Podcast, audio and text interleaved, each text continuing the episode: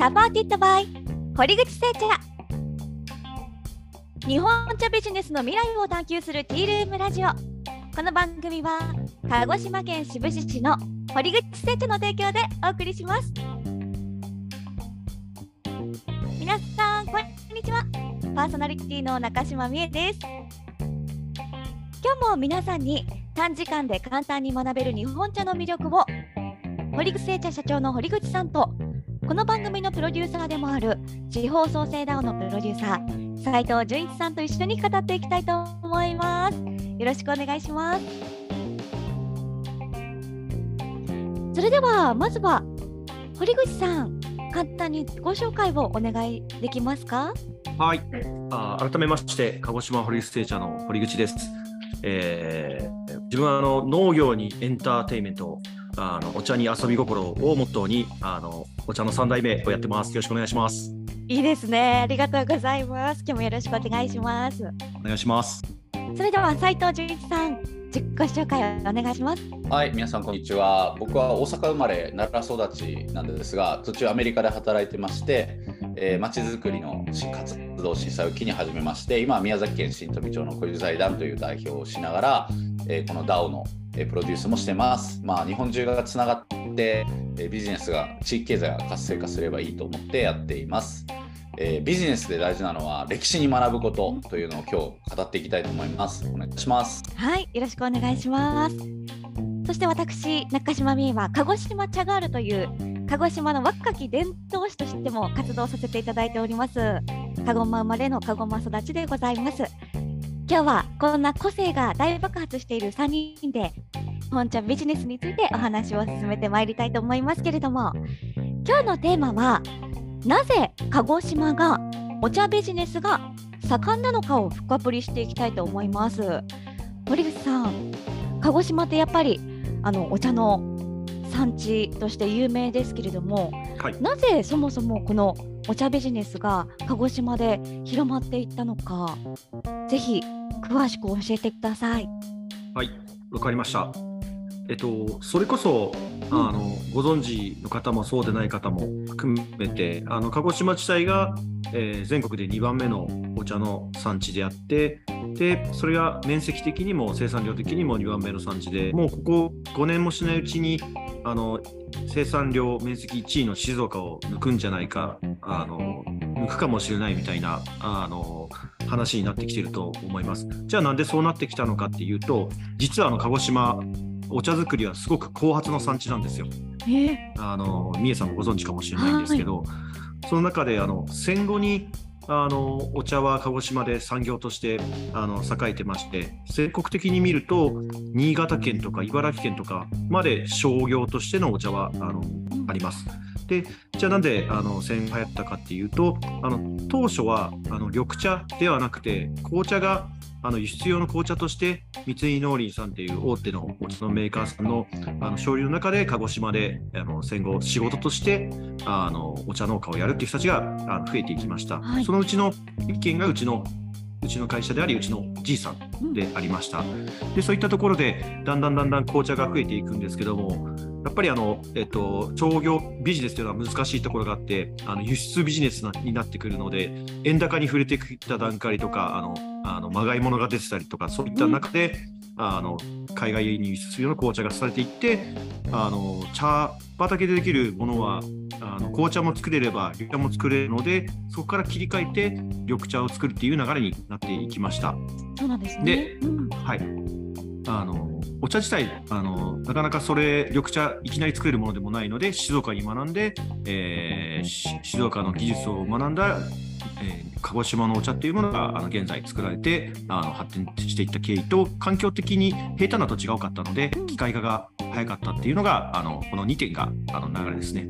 やっぱりこの鹿児島の温暖な気候とこの平坦な土地が多いと先ほども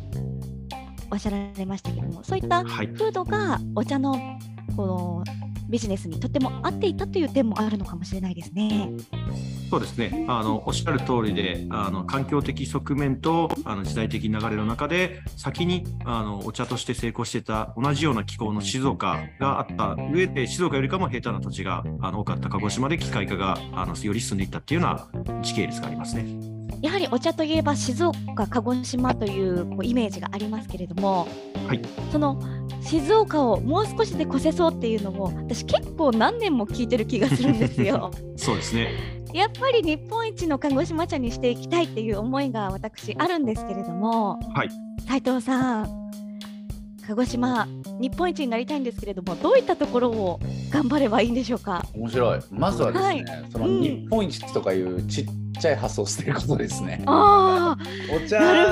はやっぱ争いじゃないんで生産量の争い追いつけ追い越せは、ーうん。まさに資本主義の発想でですね。なるほど。あのやっぱり人と比べることは全くないんですよ。うん。で今やっぱり世界で戦っていかないといけなくってはい。あのやっぱりその日本で一番とか静岡とか京都とか鹿児島に勝つぞみたいなことを言ってる間はビジネスは成長しないと思うんですよね。それよりももうなんか世界中の人に飲んでもらうとかこの味のファンの人により熱狂してもらうって考えた方がよくてでまあお茶の発祥でもそもそも中国なので、はいライブまあ、中国の味を超えるとかだったら面白いと思うんですよ。ええそれは何か争いじゃなくて自己の縦軸を伸ばすためですよね。そうですね紀元前2700年親王が薬としてお茶を発見したのが始まりと言われてるんですよね、そうですよね。だからそこそれぐらいの意識でうん。やっていくと多分、うん、なんかああいうそういう考えにならないと思う確かに。そう言われるとこうちっちゃなこうところに目がいってたかもしれません私そうですね。今のお話聞いて堀口さんいかがですか？いやそこはまさにおっしゃるで、5000年近くあのお茶はあの食べられたり飲まれたりしてきてるっていうところで、もともとはその薬としてとかだったりの文脈もあるし、あの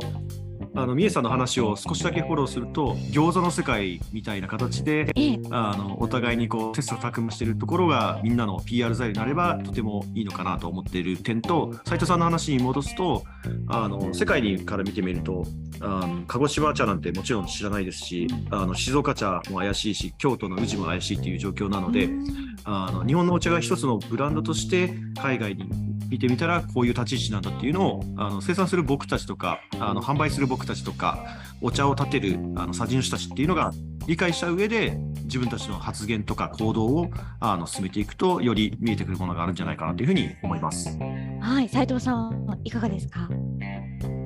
そうなんですよそれで言うともう10年ぐらい前ですけどシンガポールに行った時に京都の辻入さんでしたかね。うん。辻入さんのお茶があるって言っておお茶飲みに行こうと思ったら一応あったんですけどお茶売ってないんですよメインでは。ね何売ってたかってパフェを売ってたんですね。パフェのお店だったんですよ。でそうやってやっぱり海外なら海外のニーズに合わせてお茶の使い方を変えていくっていうっていうところも結構ポイントがあると思うので、あのーまあ、その切磋琢磨の話はもちろんイエスなんですけどその切磋琢磨の意識レベルをやさらに親王に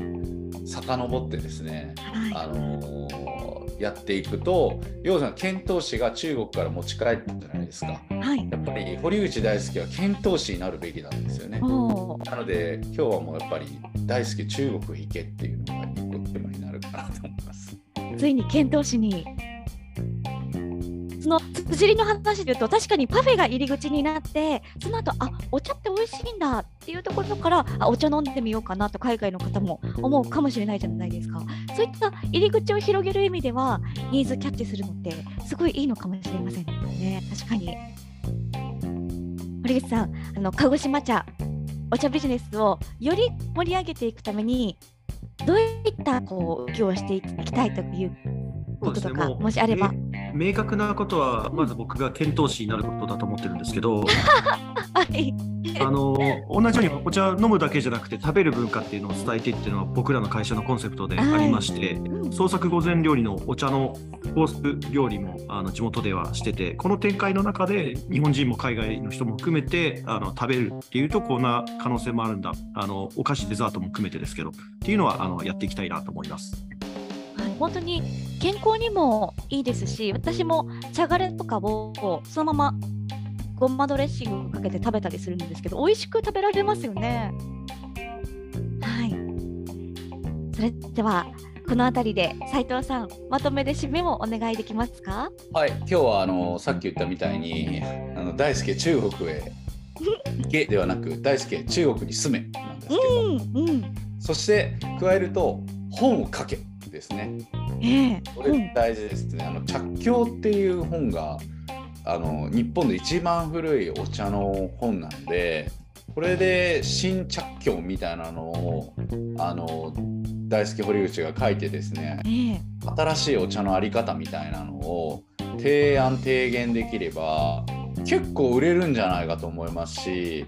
それがなんかね向こう2700年ぐらい語り継がれる本になるとはい面。白いかなと思います。あただそこの背景としてはやっぱりこう自分の身をどこに置くってすごい重要で鹿児島県の現場にいるのも大事なんですけど現場にいながら世界を見てその行き来をしながらちゃんとその本とかノートとかで体系化してまとめていくっていうのがすごい重要なので、はい。まあ今日は大輔中国に住めそして本を書けということで締めたいと思います。はい、ありがとうございます。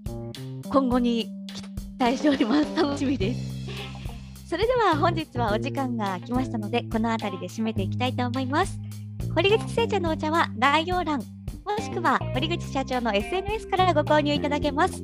どうぞぜひこの機会にお試しください。それではまた次回もお楽しみに。以上、この時間は鹿児島県志布志市の堀口茶の提供でお送りしました。